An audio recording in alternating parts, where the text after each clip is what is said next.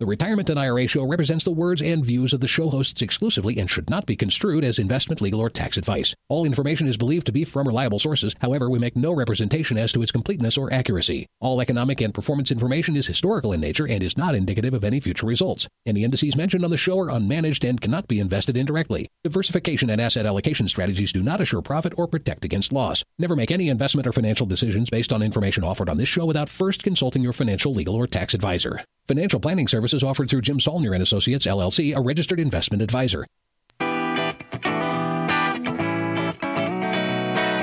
This is the Retirement and IRA Show coming to you from beautiful northern Colorado.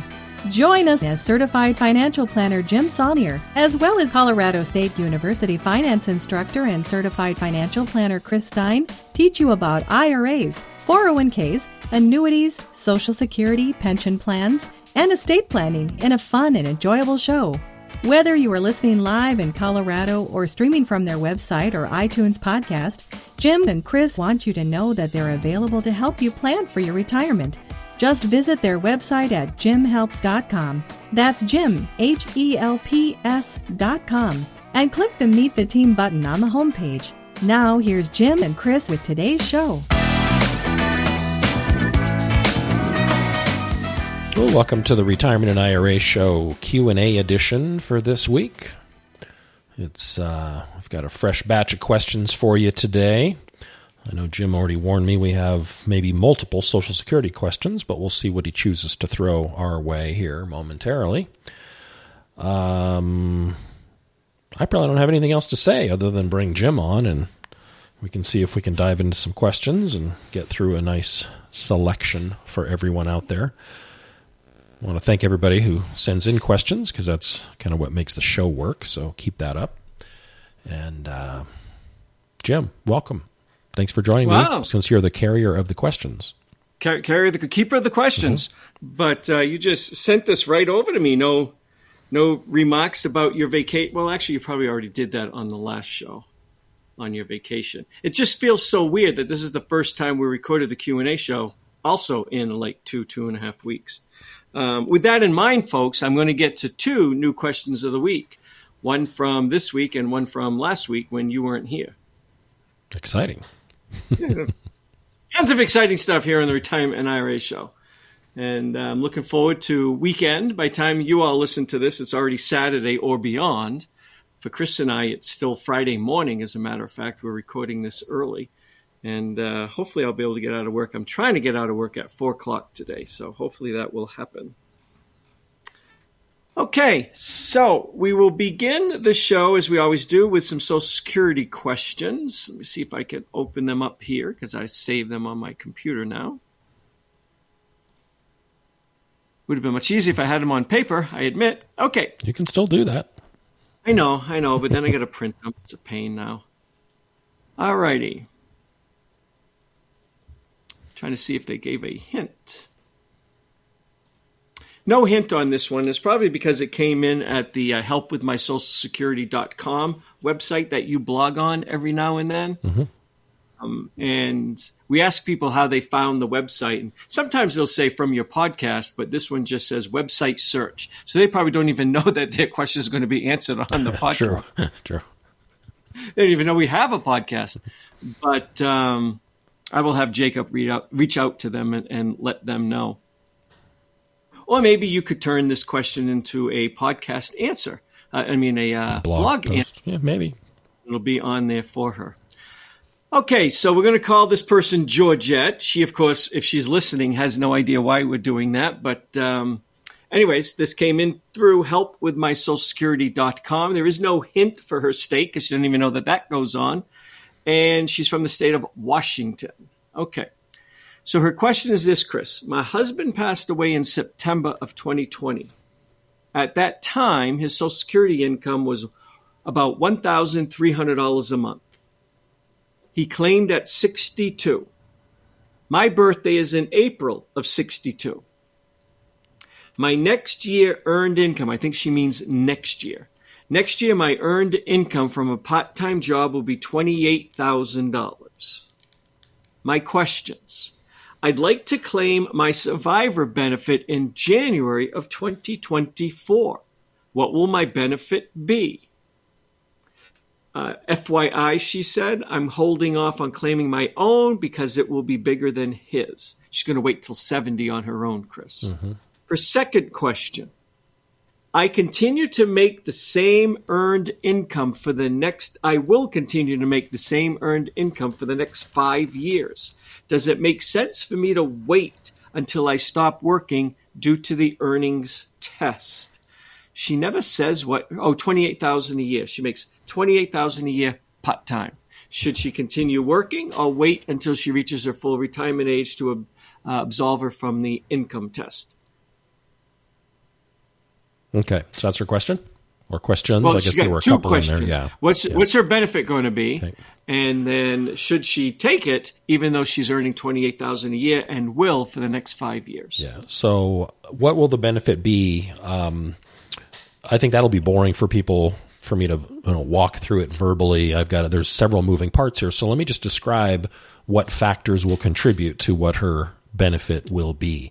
So she is eligible or about to become eligible for a um, um, uh, survivor benefit, so sometimes called a widow or widower uh, benefit, and that's because her husband was collecting twelve eighty five a month. She has the right to collect what he was collecting with a couple of adjustments. First of all, for her to collect 100% of what he was collecting as a survivor benefit, she has to wait to, to her full retirement age. So her full retirement age is going to be 67. Uh, she was born in 1962, full retirement age 67. So if she claims a survivor benefit or a her own benefit before that time, her full retirement age trigger, it's going to be reduced. So there's on one hand there's a reduction that is going to be applied to that 1285.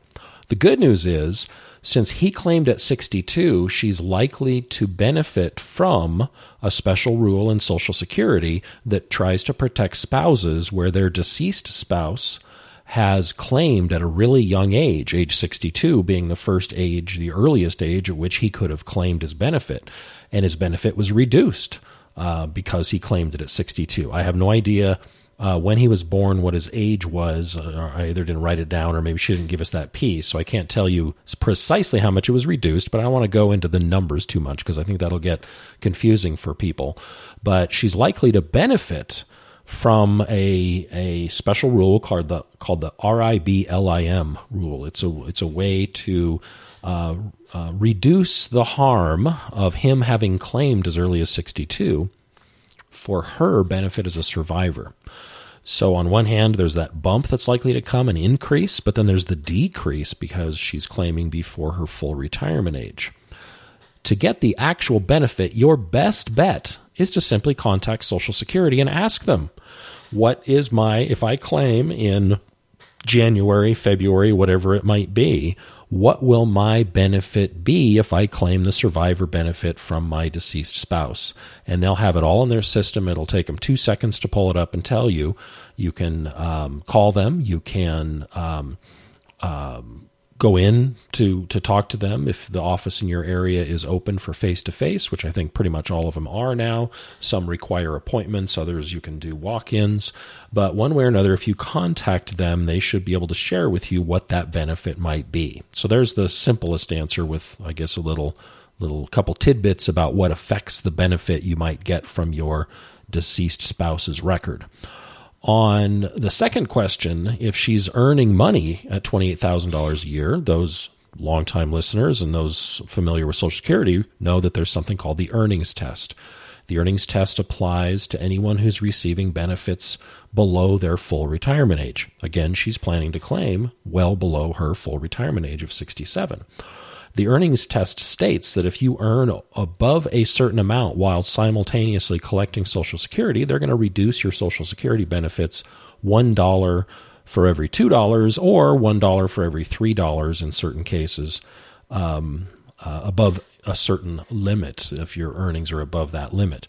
For 2023, That limit is $21,240.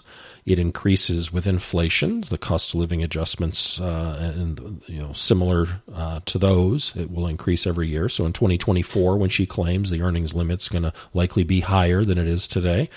Uh, for comparison, it was 19,560 in 2022, so it's up to 21,240 in 2023, and it'll go up each time there's a, a inflation factor added to it. And uh, so she is likely to uh, have a reduction because her earnings are above that earnings test, a reduction due to that. Now, she asks, you know, would it make sense for her to wait until she stops working? No, in her case, because any dollars she leaves behind that she does not claim as she is waiting to claim her own benefit at age 70 are dollars that she'll never get back. Uh, unlike her own benefits, where if she were to wait until she stops working, um, she would get an increase in the benefit due to that wait uh, and they would make her whole for any offset that she experienced due to the earnings test um, uh, or adjustment. And I'm not going to go too deeply into that because that would be an, an answer unto itself. Uh, the survivor benefit, if you lose it due to you know anything due to the earnings test, it doesn't come back. But she's not staying on the survivor benefit forever. She should try to harvest as much as possible of survivor benefits, which she's likely to get some if her earnings are only about 28,000 a year, it's not such a high amount as to completely wipe out the survivor benefit. I think she should be collecting the dollars as much as she can until she switches to her own benefit.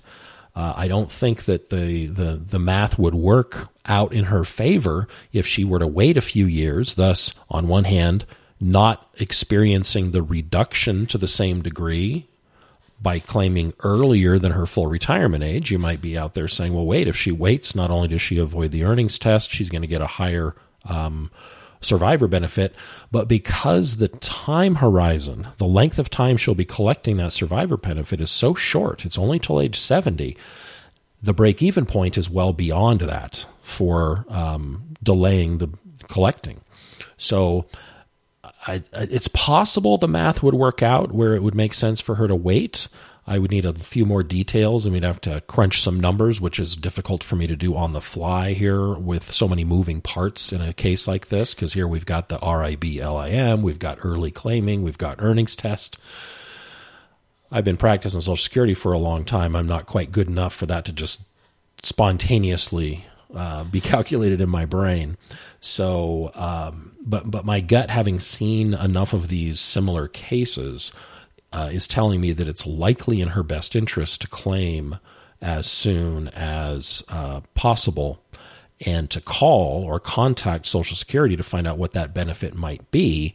And if she claims, make sure she's very clear that she only wants to claim the survivor benefit and then change, switch to her own at a later date, maybe age 70 when it's the largest um, she could switch over to her own benefit and um, be paid to wait. This is a way where she could collect something in the form of the survivor benefit, whatever it might end up being, as she's waiting to claim her larger benefit at age 70 for the rest of her life. So hopefully that helps out, even though it doesn't.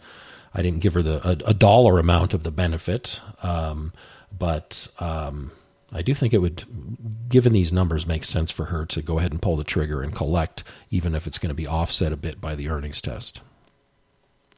All righty, long answer, but very thorough answer. Yeah, there's just a lot a of a lot of moving lot parts of moving in this particular yep, one. Yep, it seems yep. like a simple question at face value, but there's just several things, you know, positives and negatives and choices in here that are a little unique.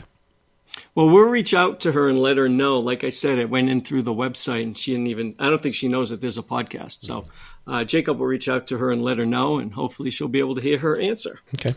Sounds Alrighty. Good. Next question. I like the hint on this one. Um, hi, Jim and Chris. I live in the state that is shaped like a pot of the human anatomy. But the answer is not Florida. That would be obscene. Does that mean I'm, I'm obscene because that's right where my mind went? Was, that's what I thought too. it was okay. Florida. Um, but uh, no, not Florida. So it's the And, and then I had no clue on the next one. It's and then I had to read her answer. like yeah. a part of the human anatomy. Um, well, we've had one recently that didn't didn't somebody point out to us, and we learned that Michigan is called the the mitten state or the glove state or something like that because it kind of looks like a hand. Um, because we we ran into that so recently, that's kind of the next thing that's popping into my mind since we're not going to go down the Florida route. And you are correct. She said the answer is Michigan. It's a hand or mitten. Mitten, yeah. But uh, I, I didn't get that one. I didn't remember that whole thing. But yeah, we did get a hint on that being a mitten. You're right. Yeah. But uh, yeah, Florida was the first thing that popped into my mind. And then I was like, God, I can't think of any other state that's shaped like a. Yeah, if we hadn't had, had that hint earlier about the mitten uh, state, I, I don't think I would have figured out Michigan. Okay, very good. Michigan. Here's her question I am 67 years old and plan to wait until 70 to turn on Social Security. But I keep hearing on the news that Congress wants to raise the full retirement age of Social Security to 70. I am afraid that they will raise it to 70 and I will have wasted waiting those three years. In other words, I will receive the same amount per month at 70 that I would than if I started at 67. What is your advice on continuing to wait until 70 in this political climate? Uh, first, I'll say I haven't heard any reputable sources that are proposing an age 70 full retirement age anytime soon, if ever. Certainly on the table are, of, and for many years this has been going on as as they're with, they've been discussing solutions to the Social Security issue, meaning the the math, the fl- inflow outflow of Social Security is not sustainable at its current structure, and um, uh, raising the retirement age or the full retirement age specifically is a way to help that math. But to 70, particularly in soon enough that would affect someone who's 67, that's, in my opinion, no way going to happen because something as drastic as raising the, the full retirement age, which has happened twice in the past. Full retirement age was 65, then it became 66, and then it's been transitioned to 67. But most people listening to this were alive during the era when they realized that they, you know, either were slightly before, in the middle of, or or after this transition from age 66 to 67 as full retirement age, and a whole bunch of people, everyone as close as he's talking about, who's already 67, everybody who was already of claiming age when they instituted that was completely unscathed by that. This was a, a change that was applied to much younger people. I expect that to be the case as well if they, in fact, do move down the road of changing the full retirement age for Social Security. So, the the younger you are, the greater the chance that a change this drastic might be implemented. But age 67, in my opinion, is well old enough to be safe from that kind of change.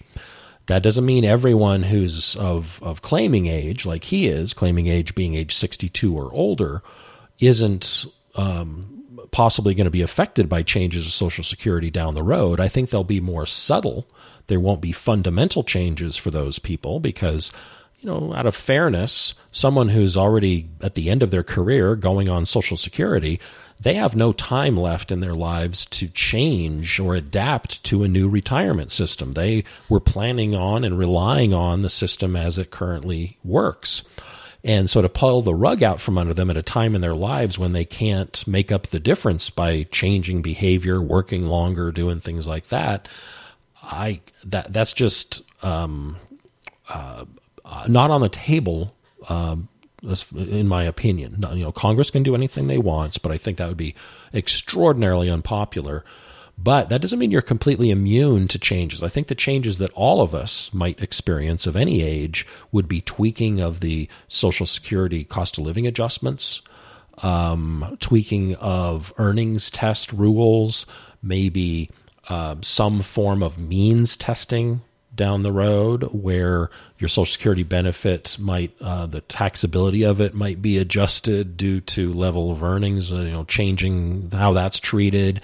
I think there's some little you know marginal changes for someone who's 67 or older might experience down the road but not a pull the rug out from under you. By the way, you know, suddenly your full retirement age is 70. So the, the, uh, that, that's effectively reducing their potential benefit at age 70 by 25%.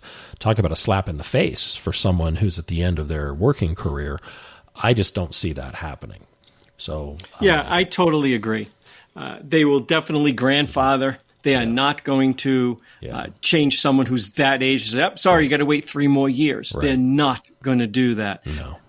Is changing the retirement age to 70 from 67 something they may do? Very much so. But it's going to impact people in their 20s and 30s and teens, or maybe even people who aren't even born yet. Yeah. But it's not going to be something that they're going to go after to you want? but you just see the headline. I'm going to make a few cautions here. First, don't make decisions of your finances in a, wearing political glasses. The, the politics in this country is dividing us, and I think it's by design, divide and conquer, as the saying goes and it seems you're going to have one side and believe in one side and if your side is in power you're going to think all good is going to happen and the other side is is just vilified and they're evil and they should be all put to death. I mean that's an extreme example but don't let you think that oh this party's in they're going to screw me over i got to wait for my party to get in then they're going to protect me the problems of Social Security transcend politics, and it's going to be bipartisan for sure. Now, political parties will try to use the Social Security issue to gain favor and win votes. Yeah.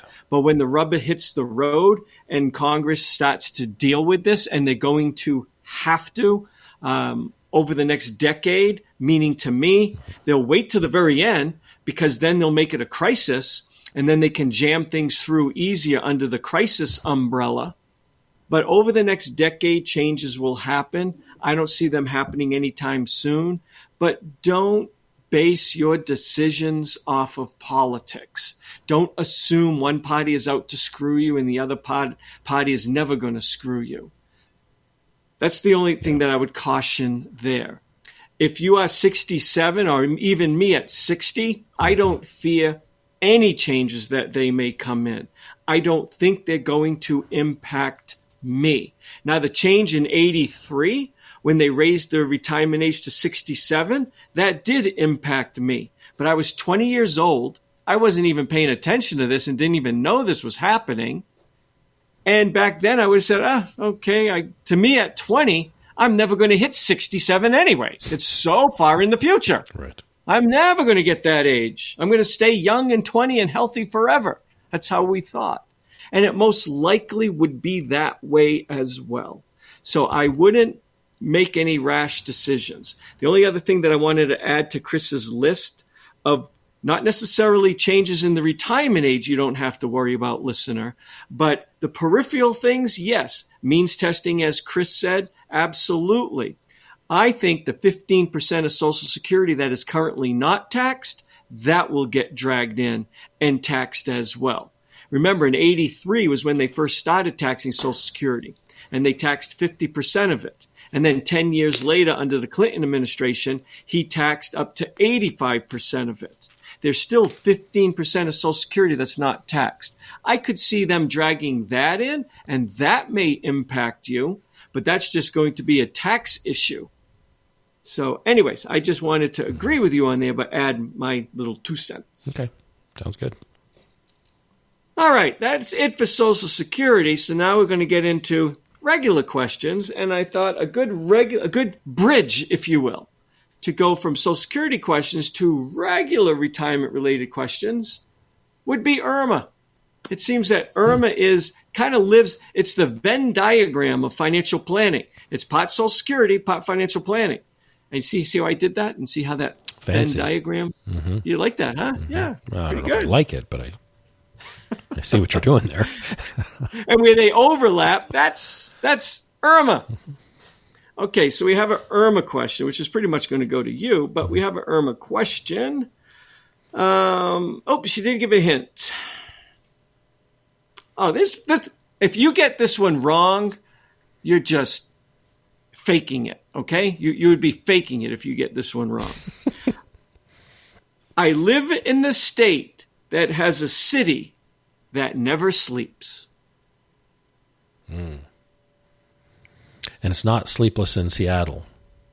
It's not Sleepless in Seattle. I enjoyed that movie when it came out.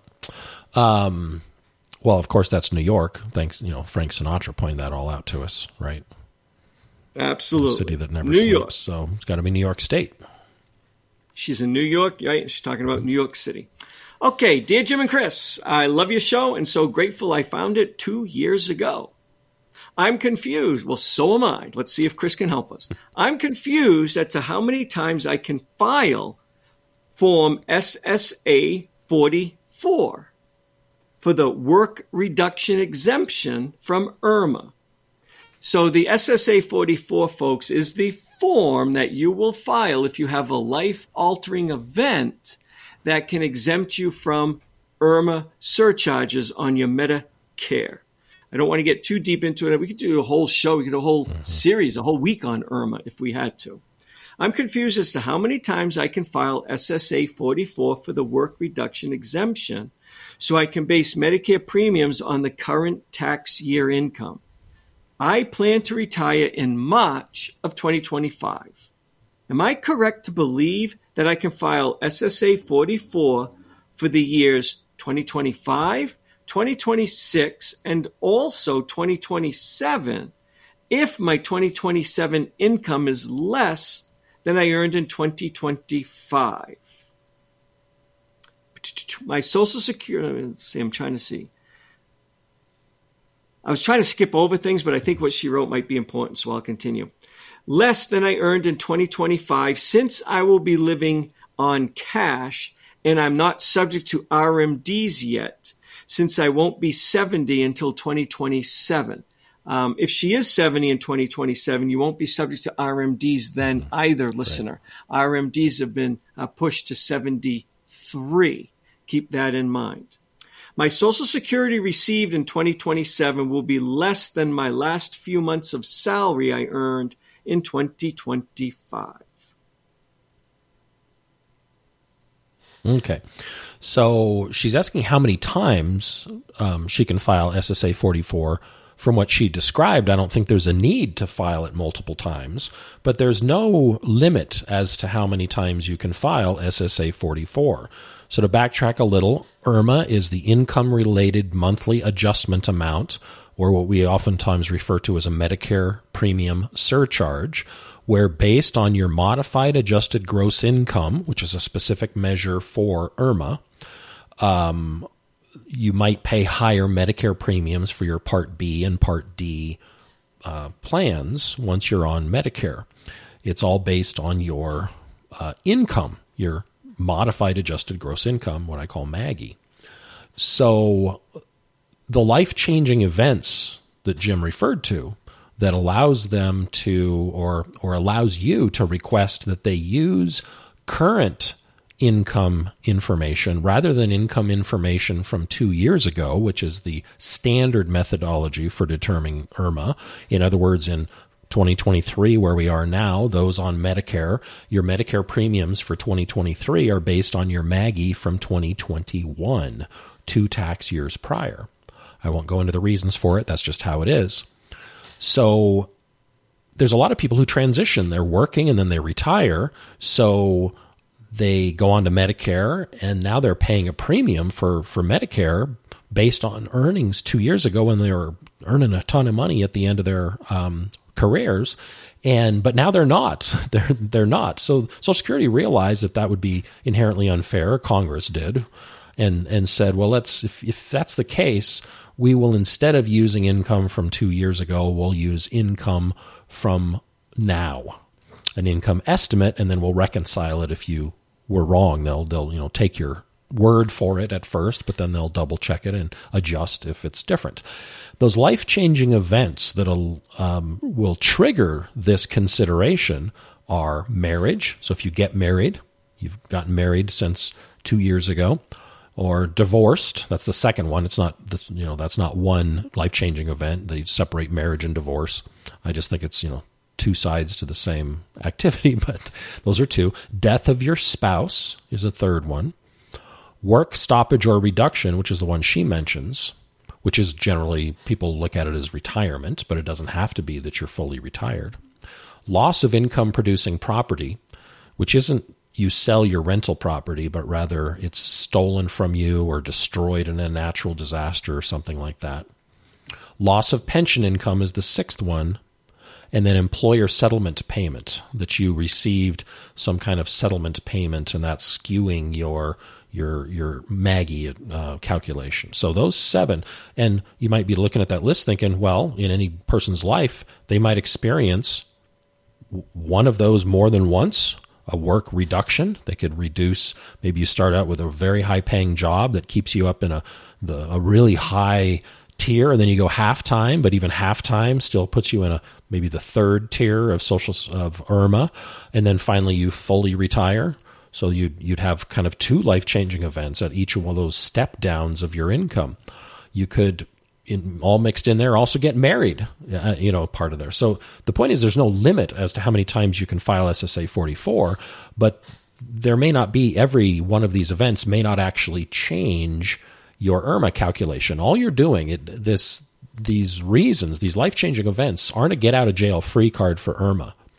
It isn't, oh, I had one of these, so I don't have to pay IRMAA. That is not it. What you're allowed to do is ask them to just consider more recent income information to make the IRMAA determination instead of using income information from two years ago. That's all you're doing with an SSA 44. So if one of these happened and your income is lower than it was two years ago, that's when you'll get relief. And they won't zero out your IRMAA, They'll just calculate the IRMAA based on your more recent income information that you provide to them. So in in this case, going back to this particular listener's question they submitted, sounds like they're retiring in 2025. They're worried about IRMAA that's going to be applied maybe in 2026 and 2027 both. Well, they've got that set where you could file SSA 44 one time and likely capture both of those years in there. But at worst, you might have to file it twice if if they they they can't kind of bundle it together on the SSA 44. I've had mixed reviews as to success from people using the SSA 44. Some people have filed it once and had the two years in question all taken care of. Other people had to file it a second time to get IRMAA relief. But the income reduction in 2025 should, based on, and I don't have all the dollar amounts, but based on what she's uh, describing here, or, or, or, he, I wasn't paying attention, um, the uh, listener should get relief in 2026 and in 2027 due to the work reduction, aka retirement, in 2025. In other words, if the income in 2026 and 2027 truly is lower enough than it was in 2025 while you were still working, they will use income estimates that you provide for 26 and 27 to give you IRMAA. 2028, it's not going to matter because 2028 will naturally be based on the 2026 income, which is after the retirement date for this person. So at most, you'll have to fire the SSA twice, but I bet you'll be able to, um, if, if they set it right in the system, you should be able to get relief for both 26 and 27 on a single SSA 44 filing. But like I said, I've had mixed reviews, mixed feedback as to success with people doing that. They often have to have to file it a second time when they get the notice for their 2027 Medicare premiums. They'll notice, wait a minute, they're charging me IRMAA again. I guess I got to file the SSA 44 again. And you do that, and it's it's not painful. Um, sometimes there's a timing issue. In other words, you can't file the SSA 44 until you get the Medicare premium estimate in late, you know, late in the fall when they send it out. When they're telling you in December uh, when you will, what you'll be paying in the upcoming year for Medicare, you have to receive the notice that you're going to be affected by IRMAA before you can appeal it, before you can ask for relief. So many times you'll pay that higher premium for a couple of months, January and February of the year in question, before they process your SSA 44 request. But they'll refund you the money. They'll give they'll give it back to you. So um, it'll all work out in the wash. But that's a bit of an annoyance just from a timing standpoint. You should be aware of. I think I think that answers the question uh, for this person. It does. I just wanted to add one thing when you mm-hmm. said it's not a get out of jail free card, right. because I do call it that at times, and I just want to point out how I use that verbiage, and you you you can uh, say, "Oh yeah, yeah, that's right," or "or no, Jimmy, you're an idiot," and here's why. And I prefer the latter, not the former. or would I perform the former, not the latter? I always get confused on that. But anyways, the latter is the, the, later one. Think of that. The second thing you mentioned is the latter. Former is the first one. Oh, so I prefer the former, not the latter. I, I don't remember in what order you described it now, but probably. The, the, latter was you calling me an idiot. So okay, yeah, we want to probably avoid that. I, I want the former one. All right, all right, folks. Here's my take on how SSA 44 could be considered a get out of jail free card a massive Roth conversion in the year you stop working. It is. It can be seen as a get out of jail free card for um, completely avoiding. This is where the get out of jail free comes in because free to me means you completely avoid something.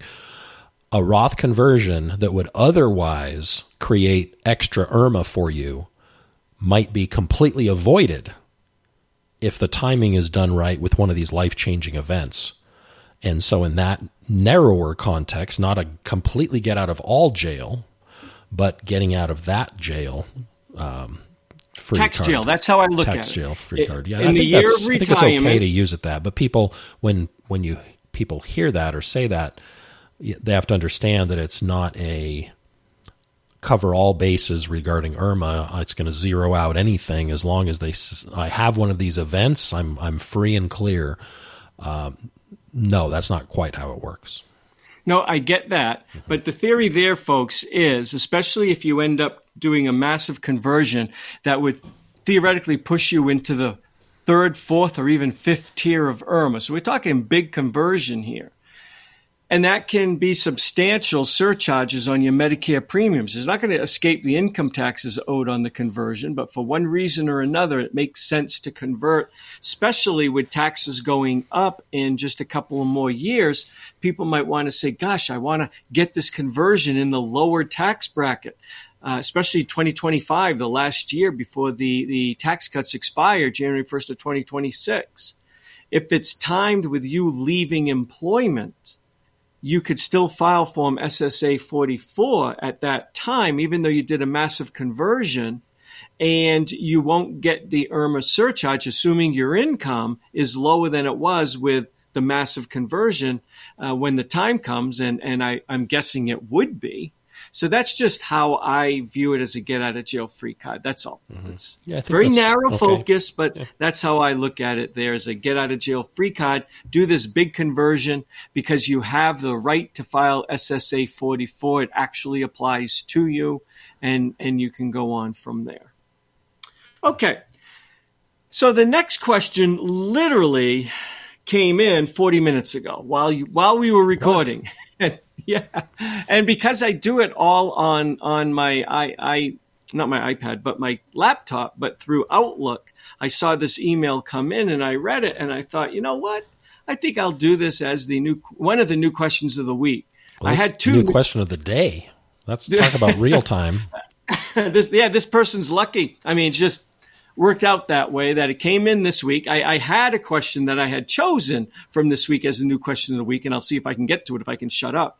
And um, this one is pretty good because it kind of ties into the EDU show that we had just did, the two part EDU on the question from from the woman who feels she needs to be conservative and the husband wants to spend, and we we talked about the fund number and all that whole thing, Chris. So I thought this this There is no answer to his question. There is opinions. This is going to be more of the art, not the science of financial planning. But it is something that Chris and I see repeatedly, not all the time.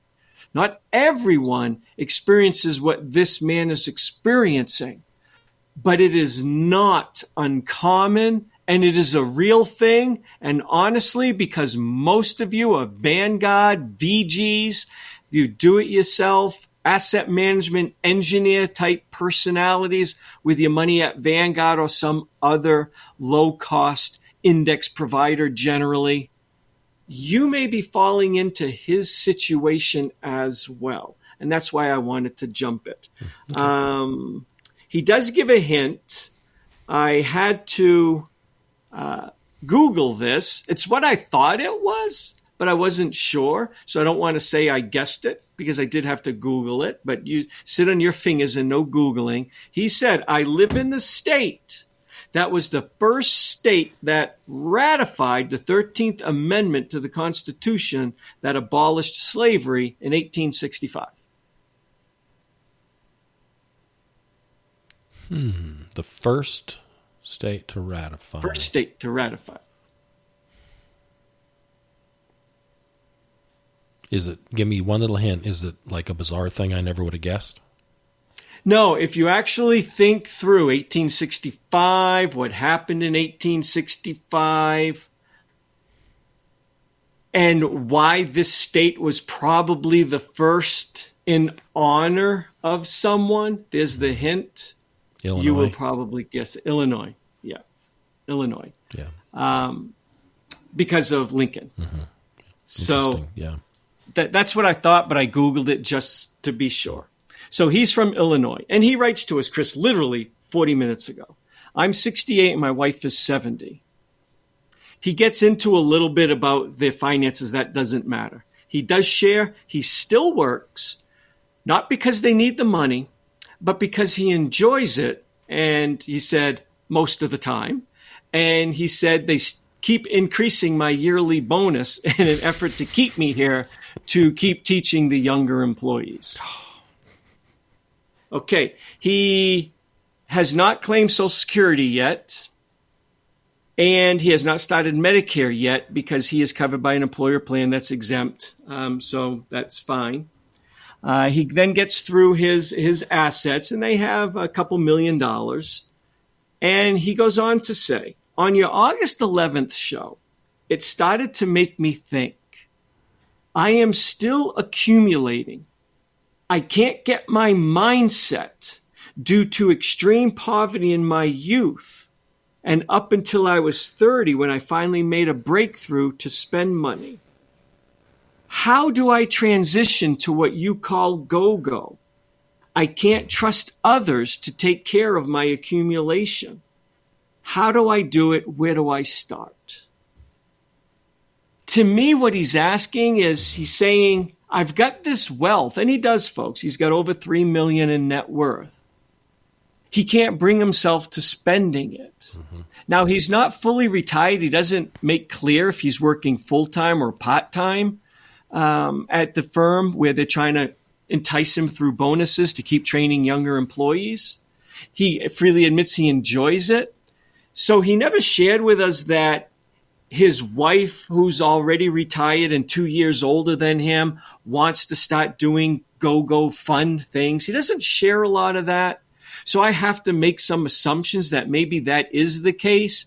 Maybe he is working part time, so he has free time and he's got millions, north of three million, and he can't bring himself to sell anything. He's still in the accumulation mindset because mm-hmm. he grew up in extreme poverty. And now he has this wealth and he can't bring himself to spend it. Perhaps his wife, who has been retired and is older, wants to go do things. Similar scenario in the the uh, EDU show that Chris and I did with that question from uh, a couple who were in their early 60s. How do you do that? listener, the, the answer, at least from my standpoint. Chris may have other things to offer. I can guarantee you uh, if you go on something like the, the Bogle form or whatever it's called and ask that question there, you'll get hundreds of different answers on how to bring yourself to spend. It's an emotional issue. Being driven by your background, yes, but also the same thing I tried to share on my answer on the EDU show. There's no clarity. You're seeing $3 million of net worth but you can't see into it. You're hesitant to spend money out of fear because you grew up in poverty and you wonder, will I need this later? I truly believe not just our approach. Yes, I'm biased because I like what I call the fun number approach to retirement planning. But what you really need to do is start looking through your portfolio, get out of the accumulation mindset. And that's going to have to be a decision you make. You're just going to do it. My back, as I have said, has been killing me lately. It's finally starting to feel a little better, and I go for imaging next week, Chris. But the doctor and Rachel have been hounding me to stretch, do core stretching, strengthen the center of my body. And it's just, yeah, yeah, yeah, whatever. But I have to do it. And it's a mindset. And I'm trying to get me to do it. It's just like when I gave up Cheez Its. I was addicted to Cheez Its like crack cocaine. Oh my God, I would suck those three pound boxes from Costco like crazy. Cheez Its are so good. Keep them away from me. I have a, a weakness. But it took a mindset, Chris, for me to finally just say enough. Stop eating these Cheez Its. You're eating them too much. They're refined flour. They're not good for you. So it, it, took a while, but I did it. Same thing with adding far more vegetables to my diet about eight years ago. Now I love vegetables. I, I hate not eating six or seven different vegetables for dinner. I throw a protein in there just because I think I have to, but I love eating vegetables. But it was a mindset. It took discipline. You have to get into that mindset that you're not going to be here forever you're not going to have the ability to enjoy fun forever. So you have to start trying to spend money. How do you do that? First step.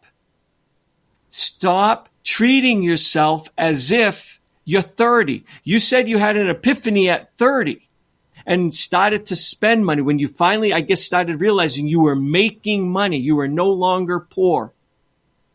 You had that epiphany. You need to have another epiphany. You are not in the accumulation phase anymore. You're in the transition phase because you haven't stopped working. You didn't indicate to us if your salary is full time, part time, and covering all your expenses or not. But you are, in my opinion, the transitional phase. You're not in your 30s, 40s, 50s anymore you're not truly in a distribution phase, I don't think, because you do have additional income coming in. Hence, I'm saying you're in the transitional phase. But you have to start looking at your portfolio and applying distribution rules, not accumulation rules. There's no light switch to do that. It is a lifestyle change, just like me with Cheez Its and vegetables and back stretches which I still haven't fully adopted yet. And it's baby steps. It's a little at a time. It's forcing myself to do a stretch. I do the, the cat and cow and I do this thread the needle thing. And she got all these little cool names for these yoga poses. But it's supposed to help my back. So I'm trying it getting your portfolio of viewing your assets through a see-through portfolio is going to do for you what the cat and cow and thread the needle is supposed to do for my back. And it's going to take a lifestyle choice on your behalf and my behalf to do it. And once you make that decision, then you have to do the calculations. You have to start looking in there, determining what your minimum dignity floor needs are. Whether or not you want to cover minimum dignity floor with lifetime secure income, social security pension or income annuities, that's going to be up to you. Chris and I concede that with our clients all the time. Our favor or favored approach would be for our clients to cover it with lifetime guaranteed secure income for all the reasons we list on the podcast.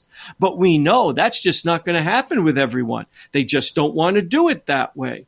But they still, in order to get their fun number that they can spend on GoGo, they still want us to do the calculation of how much of their dollars do they need to pull out, see through their portfolio. How much do I need to pull out not spend on fun, earmark off to the side, and use to cover my minimum dignity floor. If they're going to cover it with lifetime withdrawals, that's up to them if they don't want to use secure income. But you still got to do that calculation, listener. And then you have to address your aging and what you and your wife want to do for that. And are you going to put your very generous amount of home equity, $2 million, you're going to put any of your home equity in your house towards that or towards fun. How are you going to treat it? But you still have to address aging and what portion of your assets are you going to dedicate to those? And then a guaranteed inheritance, if that's important to you, how are you going to fund that? And then, of course, a buffer or reserve just in case the older you, and you're 68 and your wife is 70, but the 88 year old you or the 88 year old you and 90 year old wife in the future that's the old you. That's what i mean. You you may sit there and say well i'm 68 and 70 we're not young. Well you're young compared to the 88 and 90 year old you and your wife. So there'll always be an older you. The buffer or reserve is to help the older you if something comes out of left field. The only dollars that are left uh, to spend on fun. That's why I created the fun number approach. Remember the story. The people who had ample secure income and were holding off buying a teardrop camper for three years because they had just bought the pickup truck that they were going to use to pull the teardrop camper to visit every national park in the lower 48 but they felt, wow, we just spent so much money on this truck. We got to let our portfolio recover. That's what kicked me in the hiney to come up with this philosophy. And then I explained it to the people. And as I told you, they bought the teardrop camper that winter and started their trip. That's what you need to do, listener. You need to start looking at your assets not as an accumulation, but as a distribution. And then if you believe in our approach, see through that portfolio, put the money aside for a minimum dignity floor, food, utilities, transportation, housing, and healthcare. Aging, which to me is just as important as minimum dignity floor. Guaranteed inheritance, a buffer reserve, the only dollars left, those are your fun. Maybe if you got that budget listener and knew all those other assets are left, all those other assets can still be growing and accumulating. You might be more comfortable spending on fun with those remaining assets with you and your wife while you still have the health inclination, desire, and ability otherwise known as the go go phase, because this is it. There is no more going back. We know how life ends. We're not 30 when you had your first epiphany. You're not 40. You're not 50. You're soon to be 70 and then 80s. And I'm 60 now. I know I'm not getting any younger. Hence my desire to overcome my boredom of stretching and trying to get my life to change so I can help my back. You have to change your approach to your assets. Anyways, that's my thoughts, Chris. Do you have any? Um, I have a few. I I do completely support the idea that getting more clarity on your situation can really help because I think what provides a lot of angst for people is they don't have enough clarity on their financial situation to realize how much of their nest egg you said you had 3 million plus or something how much of that might be uh, readily available for purely discretionary spending. Um, getting to that point helps a lot. I will point out even getting to that point doesn't guarantee this feeling will go away. There are so many people that have lived so long like this it's just part of their being at this point that it can be a struggle still. So even if you put a plan together that you that you do yourself or you have someone help you with, uh, and adding a lot of clarity to your situation, you might still be hesitant to do what you're going to do. I would say that, um, you know, pr- really pushing for that epiphany is a good idea, and maybe writing on your bathroom mirror, somebody's going to spend this money. And seeing it every morning when you get up looking at it, because that's the truth that, that someone's going to spend it and while you're in control of it, you can determine who that is. And if you want to continue working indefinitely and have that be someone else, that's your prerogative. But you can't take it with you. And knowing that it will be spent, you're now just making a choice. You're, it's not really a spend it or not spend it question because it will be spent by someone. The question then becomes if it's going to be spent anyway, why not on me, the person who accumulated this in the first place? That I've found sometimes can help if people really let that sink in. But it's it can be a challenge. I run into people regularly doing plans and, and even just in my personal life talking to people that struggle with this exact thing, even when they have good clarity on their situation and they fully admit they have plenty of money and, and they say it's weird. I, even though I know I've got plenty of money, I just can't bring myself to do it, and and that is too bad. That is too bad. But it is what it is. And if you're happy going to work, sounds like you're being fulfilled doing what you're doing, and you're healthy enough to do it, and and you're able to do some fun things that you like doing. There's no rule or law that says you have to go out and spend this money, even if it makes you feel nauseous doing it. But for most people, so, on that note, there's still most people, I think, can get themselves to the point of spending money on rewarding things and whatever that might be for you, whether it's travel or hobbies or spending more time with your spouse or family, maybe not spending so much on you, bringing family to see you and having family experiences can be very rewarding.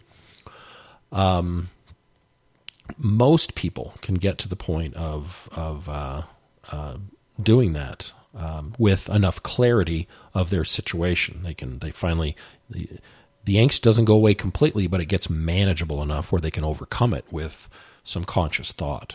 Um, so that's really all I wanted to add to the whole situation. Okay, fair enough. Do we have time for more? Uh, we have time for one more. Alrighty. I think you'll guess this hint because I think you like Pepsi. He lives in the state where Pepsi was invented you know, when I was in my teens and twenties, I was a Pepsi guy, but I I went to the dark oh, side. Oh, I thought you were a Pepsi. Oh, no, you're a Coke I've guy. Been I've been on a Diet Coke. All right. Diet Coke I knew you loved soda. Time, I just so. didn't know which one. Okay, so you're a Coke guy. Well, yeah. anyways, he lives in the state where Pepsi, Pepsi was, was invented. invented. Wow. It's bizarre that someone actually invented Pepsi and Coke, but they did hundreds of years ago. It'd have to be a wild guess for me. I'm going to say Missouri. No. Uh, he claims North Carolina. He said Caleb Bradham at his drugstore named Bradham's in New Bern, North Carolina, invented Pepsi in 1893. I think drugstores back then were also soda fountain places, right? You went in and and did well, that. most of the stuff was sold as medicine first. as medicine. True, true, medicine true. In it, and then it the cocaine, heroin, heroin, morphine, all those fun things got stripped out of it, and then they decided it still kind of tastes good, so let's sell it. so. The original name of Pepsi, Brad's Drink. Wow, he needed a They marketing re- department. Yeah, they renamed it Pepsi in 1898. Yeah, I, I don't think Brad's Drink would would be too popular today. Oh, can I have a Brad's Drink, please? Maybe. You Well, although know. Arnold Palmer, which is pretty common, but yeah, but Arnold had Brad's something Drink. going for him, uh, maybe more than Brad. True, people knew who Arnold Palmer was, as opposed to who's this Brad dude, and why do I want his drink? But anyways, cute little bit of trivia there, folks. Okay. All right. I appreciate your June series on annuities. I turned 70 in September. My regular IRA consists of a brokerage account and two deferred annuities with well known insurance companies. And he gives the name of the insurance companies, and they are both well known. Mm-hmm. They're variable annuities, folks. I'm going to guess because both these companies he named are huge in the variable annuity realm. I opened both with a 200,000 deposit into each. Both contracts will be will uh, uh, it's late in the day on Friday, early in the day on Friday, folks. Sorry. Both contracts will pay an income benefit if I delay for 12 years. And the payout base at that point will double to no less than 400,000 from my initial purchase price.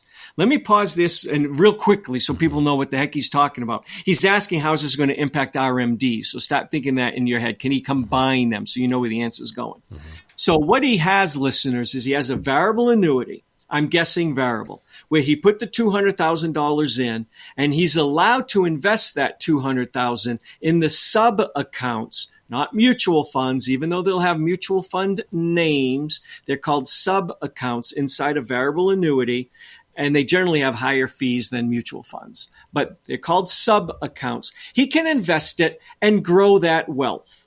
And the insurance company is saying to him, hey, we're going to allow you to withdraw some of that money, your, your own money, in the future. We have all, all these rules and they'll, they'll explain to him how he can figure out what he's going to be allowed to withdraw. And the deal is, as long as he withdraws that amount every year and no more, if his annuity account balance reaches zero and he's still kicking, the insurance company will continue to pay him until he dies. That's called a living benefit and it's a withdrawal benefit.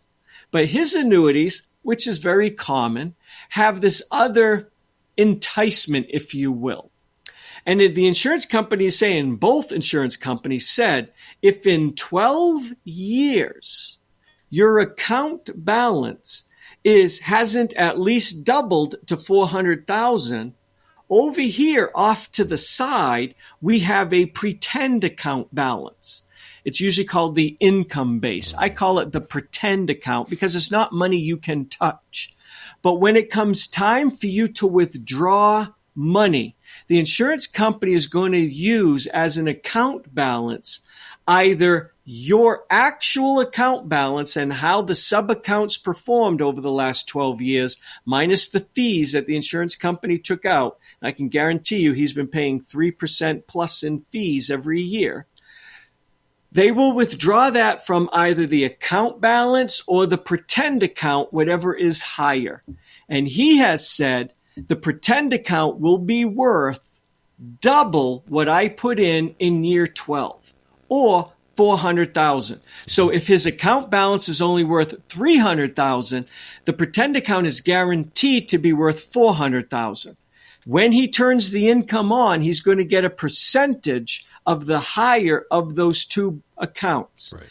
Now, if it's the 400,000 pretend account, the money still comes from his 300,000 actual account. The pretend account is just a measuring device for figuring out the income. That's why I call it pretend because it's not real. So his question comes to this. He said, right now, my estimated um, excuse, excuse me. For example, my annuity I have had for 11 years, and my account balance is $232,000. This gives you an idea, folks, at how many fees are in variable annuities if for 11 years it grew from 200 to 232. But he has a $232,000 account balance. His pretend account right now is worth 357. His pretend account grows every year until year 12 when it will be worth 400,000. So he is saying when I begin withdrawals in 12 years, my pretend, well, he doesn't call it pretend account, my income base will be $400,000. So obviously they are going to base my income payments, he's saying, on 400,000. Does that make sense, Chris? Not 232. They're mm-hmm. going to base his withdrawal on 400, correct? Yep. So he's asking. Many times you and Chris have said that the IRS the IRS will consider all my IRAs as one big IRA when calculating my required minimum distribution. Since the annuity payment I will receive for the rest of my life is not only significantly larger than my account balance, because it is, his account balance is only 232, his pretend account is worth 400 but the withdrawal percentage is significantly greater than my RMD itself. Does that mean I can withdraw less from my IRA brokerage? And I don't mean what, he, okay. I think what he means is he has a separate IRA, folks, outside of the variable annuity. Does that mean I can withdraw less from my brokerage IRA account when I get subject to RMDs three years later? The short answer is yes, and I hope I explained it. I I didn't read his whole email because it was kind of long, so I was kind of jumping around. Mm-hmm. But he has, folks, 232,001 IRA inside an IRA, excuse me, inside an annuity. He actually has two. He only talks about one, though. It's worth $232,000. He could close it today. It's worth 232. His pretend account for income purposes next year will be 400,000. He is going to be given a percentage, a withdrawal percentage of the higher of those two accounts. Obviously, it'll be based on 400, not 232. So he will be taken by default significantly more out of that IRA than his RMD will be. First of all, your beginning RMD is about 3.7% of your account balance. Second of all, these annuities often have initial withdrawal amounts of about 4 to 6%. This annuity being 11, 12 years old, I'm guessing he's falling right around 5 ish or so percent. So he's going to be taking out significantly more percentage wise, 5 as opposed to 3.7 and 5% on 400,000, not 232,000. So he's going to be taking out significantly more than his RMD. Mm-hmm. Chris, can he use that excess to offset what he might have to take out of his non annuity brokerage IRA? He can in this case. And the the reason, and people might be saying, wait a minute, guys, you've told us before when you're getting annuity payments uh, that that annuity payment becomes the RMD for that account, and it can't be used as as covering RMDs from others if it were quote excessive. And that the difference here is this annuity is not annuitized. He has a balance, assuming these are the types of annuities that, that, that Jim described. I don't have the email in front of me, but it sounds like that that's likely the case, that it's a variable annuity with an actual account balance that has an income, a living benefit attached to it. And so there is an account balance. There's an account that 230,000 that we're talking about here. And if more money is taken out of that IRA at the insurance company, which is where it's being held to have this VA inside of it, most likely. Uh, well, not necessarily, but um, it's got that in there that is not annuitized. So it doesn't fall into that rule where they restrict the payment to being the RMD satisfier for just that account alone. So, yes, he can do what he's talking about. He can because he has an account balance. And right. remember, I said, folks, it's just a quote unquote withdrawal benefit. The insurance company is going to tell him how much the maximum, he can always take out less, but the maximum that they will let him take out and it's going to be a based on as a percentage of the higher of the four hundred thousand dollar mm-hmm. pretend account or his two hundred and thirty two thousand dollar actual account. And the reason why this makes sense is they're at first they're just giving him back his two hundred and thirty thousand. They're allowing him, they're restricting how much of that he can take every year based on this formula that includes the pretend account. But at first, all they're doing is giving him back the money because oh, it's just like withdrawing money from your IRA that has $230,000 in it. If you take out way more than the RMD for that account, that excess you take out can satisfy, go to satisfying RMDs from other IRA balances that you might have. That's all that's going on here as long as there's an account balance. Right. Now he can take out more, and I don't want to get into it on this. If he does, it blows up his income benefit. So most people don't take out more. And uh, Chris is right. They're only giving him his money. So let's just say his distribution is 5% of 400,000. He's going to be taking out $20,000 a year from a $232,000 account. Mm-hmm. Just as a withdrawal percentage of 232,000, I'm doing the math in my head, but that's going to be about what, eight, eight and a half percent or so of his account balance throw three to three and a half percent of fees on top of that that the insurance company is still taking out, his account balance is going to reach zero, probably during his lifetime. Yeah. And listener, don't freak out on that. That's right. fine. Yeah. That's why you have the annuity. That's why you kept it for 11 years soon to be 12 years. That's why you've paid a lot in fees. You want it to reach zero while you're still alive. So don't freak out with what I'm saying, but just do the math in your head. 5%, if I'm correct, 5% of 400,000 is about 8, 8.5%. I'm trying to do the math in my head. It's almost 9% of his Okay, 9 9% mm-hmm. of 232,000. I know your fees on that variable annuity are close to 3 to 3.5%. So you're taking about 11% of your portfolio out every year. That's unsustainable. Right. That annuity will reach zero. That's fine. The insurance company has to keep paying you even if you live another 20 years. Now, last thing before we wrap up. Mm-hmm. When your annuity reaches zero, right. it is now an annuitized right. annuity.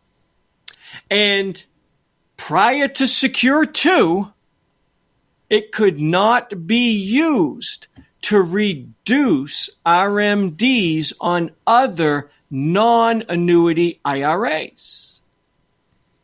Secure 2 allegedly has changed that effective next year, but we have no guidance, we have no understanding. Secure 2 went to no length to explain how you could even figure out what the RMD of an account with no account balance is. Do not count on this happening anytime soon. I think I, I just can't see how it's going to happen. And I don't even know if a annuity with a withdrawal benefit even suffices under Secure 2.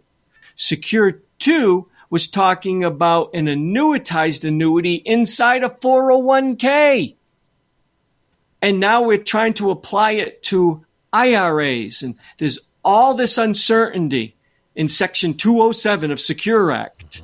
And we keep telling people, because we get emails on this constantly, we don't know. Nobody knows. So for right now, listener, I would tell you once your account balance reaches zero, those payments will not be able to be used to reduce the RMDs in your other IRAs. But as long as there is an account balance, yes, it can be used to reduce the excess, mm-hmm. can be used to reduce the RMDs in other IRAs. Yeah. That's it. Good. I think it's good we talked about that because we talk about annuitized annuities all the time as far as how the RMD treatment is, but it's been a while since we've talked about that. So I'm glad that was a good question for you to pull up. So. Yeah, um, thank you. And but, the Pepsi one was pretty cool. Yeah, Brad, yeah. Brad's drink. that's how I'm gonna. That's what I'm gonna call it from here on out. Um, Brad's drink. Yeah. So if you want to send in your own questions for consideration on the show here, the best way to do that is to email Jim directly. Jim at jimhelps.com is the email address, and make sure in the subject line you put uh, indicate that it's a question for the podcast. And uh, we'll do our best to get your topic covered on a future show, maybe your specific email or at least one very similar to it. So uh, thank you for sending those in. Keep it up. Um, we have a nice pile, but we like to keep filling the pile as we as we answer questions in there. So don't hesitate. And you have the chance that we're going to answer a question that you sent in just minutes ago. If you happen to send it in during these recordings, which we don't announce when we do it because it's kind of flexible. But uh, as of today, we, we answered a question almost real time kind of harkens back to the days where we take live call-ins during our radio show back eons ago. Uh, I don't expect to re restart that process anytime soon, but I'd like to restart today. it though. It was kind of fun. Wanna, it was kind of fun. Yeah, I want to restart that in the future when Chris and I get a better handle on things, and we can actually dedicate time to it, and maybe have one or two of the juniors in the office trained as well, in case we can't make it, uh, because it does require us to always be there at the same time. Yeah. Um, we could open it up where live calls could come in, but right now we can't do that, unfortunately. Right. Right. Okay. Um, yeah. Perfect. Anything okay, else perfect. from you? Great. You have nope. a good weekend, and everyone else. Thanks a lot for listening, and we'll be back with you next week with a brand new show. You have listened to Jim on the radio, read his quotes in the media, and enjoyed his banter on iTunes. But even now, you may wonder what sets Jim Saulnier and Associates apart from other financial planning companies. The answer is quite simple. Jim's diverse team of professionals specializes in retirement planning. They form a lifelong relationship with you and measure their success not through product sales, but through the security and prosperity you may achieve in your retirement. Jim's entire team shares his unwavering commitment to placing their clients' best interests first while offering their services at fair prices with full disclosures. The professionals at Jim Saulnier and Associates are available to assist you with your retirement planning needs. Visit jimhelps.com to schedule your complimentary coffee and a second opinion meeting. That's jim, H-E-L-P-S dot com. Or call 970-530-0556. The Retirement and IRA Show represents the words and views of the show hosts exclusively and should not be construed as investment, legal, or tax advice. All information is believed to be from reliable sources. However, we make no representation as to its completeness or accuracy. All economic and performance information is historical in nature and is not indicative of any future results. Any indices mentioned on the show are unmanaged and cannot be invested indirectly. Diversification and asset allocation strategies do not assure profit or protect against loss. Never make any investment or financial decisions based on information offered on this show without first consulting your financial, legal, or tax advisor. Financial planning services offered through Jim Saulnier and Associates LLC, a registered investment advisor.